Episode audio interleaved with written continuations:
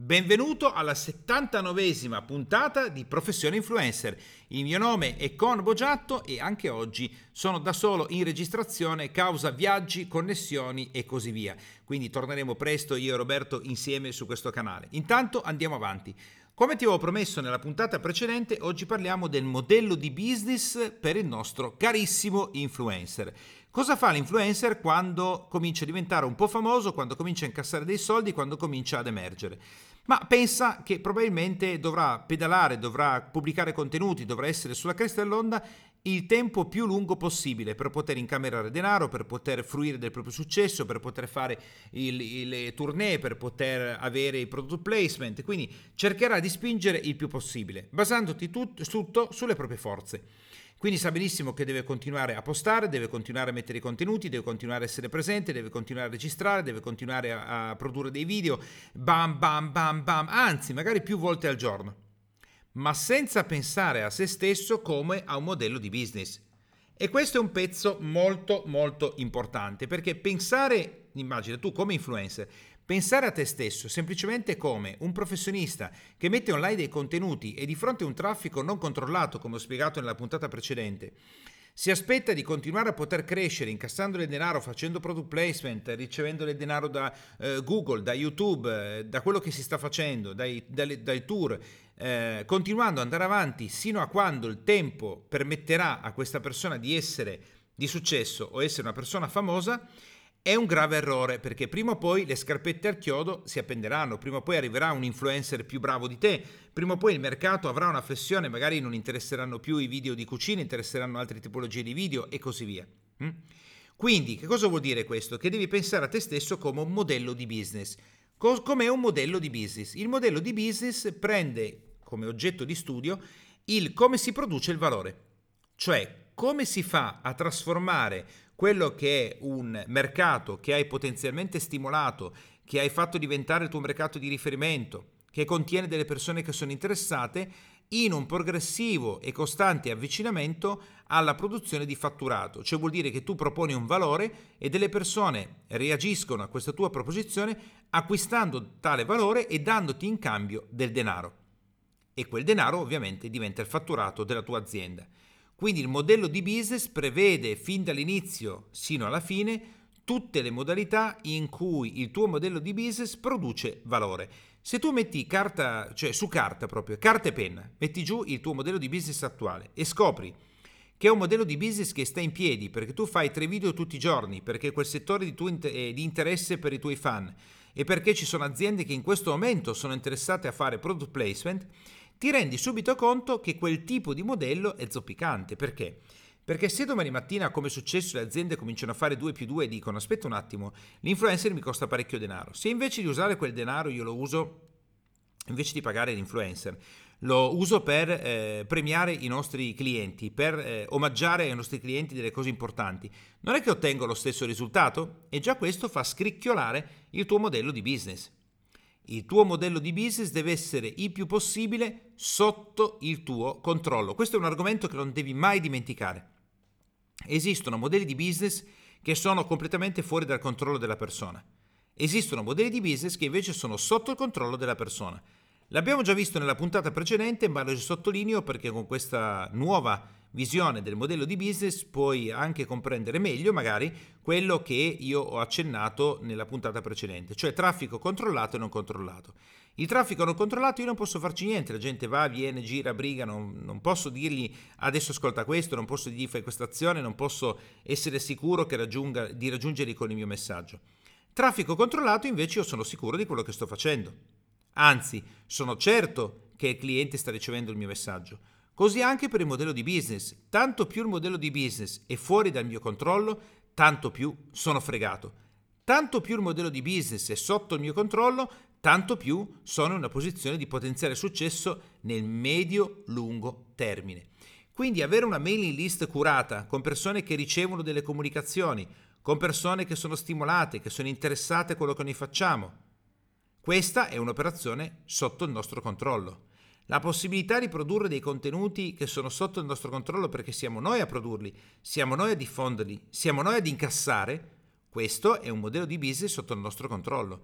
Lavorare come rivenditore per una società terza ci mette completamente fuori dal nostro controllo perché non siamo più noi a controllare i prodotti, perché non siamo noi a controllare i pagamenti, anzi la produzione del prodotto è portata, eh, ce, l'ha, ce l'ha in mano la società di cui noi siamo rivenditori. L'incasso lo fa la società di cui noi siamo rivenditori e di conseguenza poi noi riceviamo il denaro. Questo vuol dire che il nostro traffico, il nostro business, il nostro modello di business sono fuori dal nostro controllo. Nel momento in cui tu guadagni una parte del tuo income grazie all'advertising che si propone su YouTube, la tua società, il tuo modello di business, attenzione, rullo di tamburi è fuori controllo, perché se domani mattina YouTube decide di tagliare del 50% le commissioni che paga per le visualizzazioni pubblicitarie su YouTube, tu non ci puoi fare niente, un tubo di niente. Quindi se il tuo business è tutto basato sull'advertising che si fa su YouTube e tu ricevi una parte, non hai un vero modello di business, ma hai un finto modello di business che è sotto controllo di terze parti. E questo genera una fortissima tensione. Dovreste tu fossi Google, hai il modello di business sotto le tue zampe.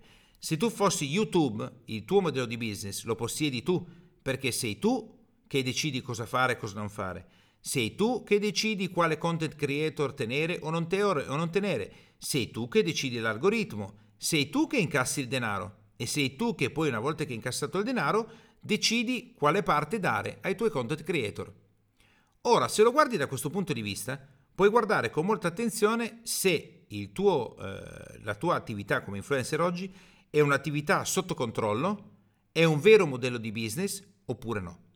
Se non è un modello di business, Oppure, certo, stai producendo un fatturato, un valore, quindi in qualche modo, per la spiegazione che ho detto prima, è un modello di business, però non è un modello di business sotto il tuo controllo. Devi affrettarti a creare un modello di business che invece sia sotto il tuo controllo.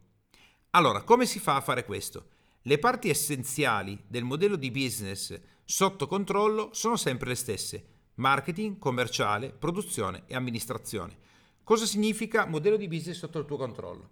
significa che per la parte finanziaria i pagamenti li ricevi tu. Sei poi tu eventualmente che vai a pagare altri. Questo non vuol dire che non devi fare Google Ad o non devi fare il, le, le, visualizzazioni o comunque le, le, pubblicità a pagamento, cioè che gli altri pagano su YouTube e sui tuoi filmati. No, no, questo lo devi fare tranquillamente. Però se quello è l'80-90% del tuo income, è, è allora un problema perché non sei tu a ricevere i soldi degli inserzionisti. Quindi devi avere la maggior parte del tuo business con l'amministrazione sotto controllo, vuol dire che il denaro arriva a te e poi sei tu a pagare gli altri. Così anche per la produzione. Se la produzione è una produzione terza che tu stai ripubblicando o c'è qualcuno che fa i contenuti e tu non sei in grado, eh, è un bel problema. La produzione deve essere sotto il tuo controllo. Così deve essere anche sotto il tuo controllo la parte commerciale, perché se ti affidi alle parti commerciali a soggetti terzi, eh, quei soggetti terzi inevitabilmente avranno il controllo delle tue attività Saranno loro a decidere quando vendere, quando non vendere. Questo non vuol dire che devi fare tutto per conto tuo. Il management va benissimo, chiaramente. Il fatto di avere qualcuno che ti taglia i filmati o ti eh, pulisce l'audio, ad esempio, va benissimo. Non tutto il business deve essere sotto tuo controllo per la parte finanziaria. Però è un argomento a cui devi prestare massima attenzione. Così anche il marketing. Se il marketing è determinato da dove YouTube posiziona i tuoi video, e se non li posiziona più nei video in primo piano, sei fregato, ancora una volta non hai un modello di business efficiente ed efficace, ma devi creare un sistema affinché sei tu che controlli effettivamente come viene fatto il marketing, sei tu che controlli come viene fatto il commerciale, sei tu che controlli come viene fatto l'amministrativo e sei tu che controlli come viene fatta la produzione, anche tramite il processo di delega. E su questo io riconsiglio ancora lo straordinario libro Emit di Michael Gerber che insegna come si può costruire un sistema, un modello di business strutturato con le varie persone che vi lavorano all'interno e che secondo me è un'attività che posso, diciamo così, eh, bollinare in maniera positiva come oro colato che ogni influencer dovrebbe, eh, sulla quale ogni influencer dovrebbe portare l'attenzione. E di conseguenza un libro che io suggerisco con la massima attenzione proprio perché il modello di business è fondamentale per fare in modo che l'attività che hai portato avanti come influencer non rimanga un'attività del andiamo avanti fino a quando funzionerà, ma si possa creare un modello di business funzionale e strutturato che duri nei secoli dei secoli a venire, cioè vuol dire che duri nelle decine e decine di anni successivi e che per quanto ti riguarda che ci sia YouTube, ci sia Twitch, Twitter, Pinterest, LinkedIn e così via, indifferentemente dalla piattaforma, tu hai un modello di business sotto il tuo controllo che ti consente di sviluppare continuativamente altro fatturato, che ti consente di sviluppare contatti, che ti consente di sviluppare un mercato interessato, che ti consente di controllare le finanze in arrivo, insomma ti consente di avere il controllo pieno del tuo business. E qui il barbatrucco è proprio pensare a te stesso da questa sera, da questo pomeriggio, da questo mattino, dipende da quando stai ascoltando questo podcast, come non un professionista o un influencer che sta facendo del fatturato ma come un modello di business che deve essere strutturato affinché nel tempo la tua diventi una vera impresa, dove tu ovviamente sei il brand principale, dove tu ovviamente sei la voce che comunica tutto questo. Questo senza ombra di dubbio, ma deve essere una vera impresa, perché se non è una vera impresa sei a rischio e sarai sempre in balia di quello che può succedere o può non succedere del fatto che eh, le piattaforme cambino e tu magari non sai come spostarti, del fatto che l'interesse verso l'argomento che stai trattando in questo magari sta calando, che il libro non ha più successo come prima, che è arrivato il momento di cambiare la società di management, che non sai bene come fare mercato, tutte queste cose con un modello di business sotto controllo cambiano completamente percezione. Bene, abbiamo visto in questo podcast di oggi come, eh, quali sono gli elementi fondamentali per costruire un modello di business funzionale, quali sono i rischi che si incorrono nel non creare un modello di business funzionale.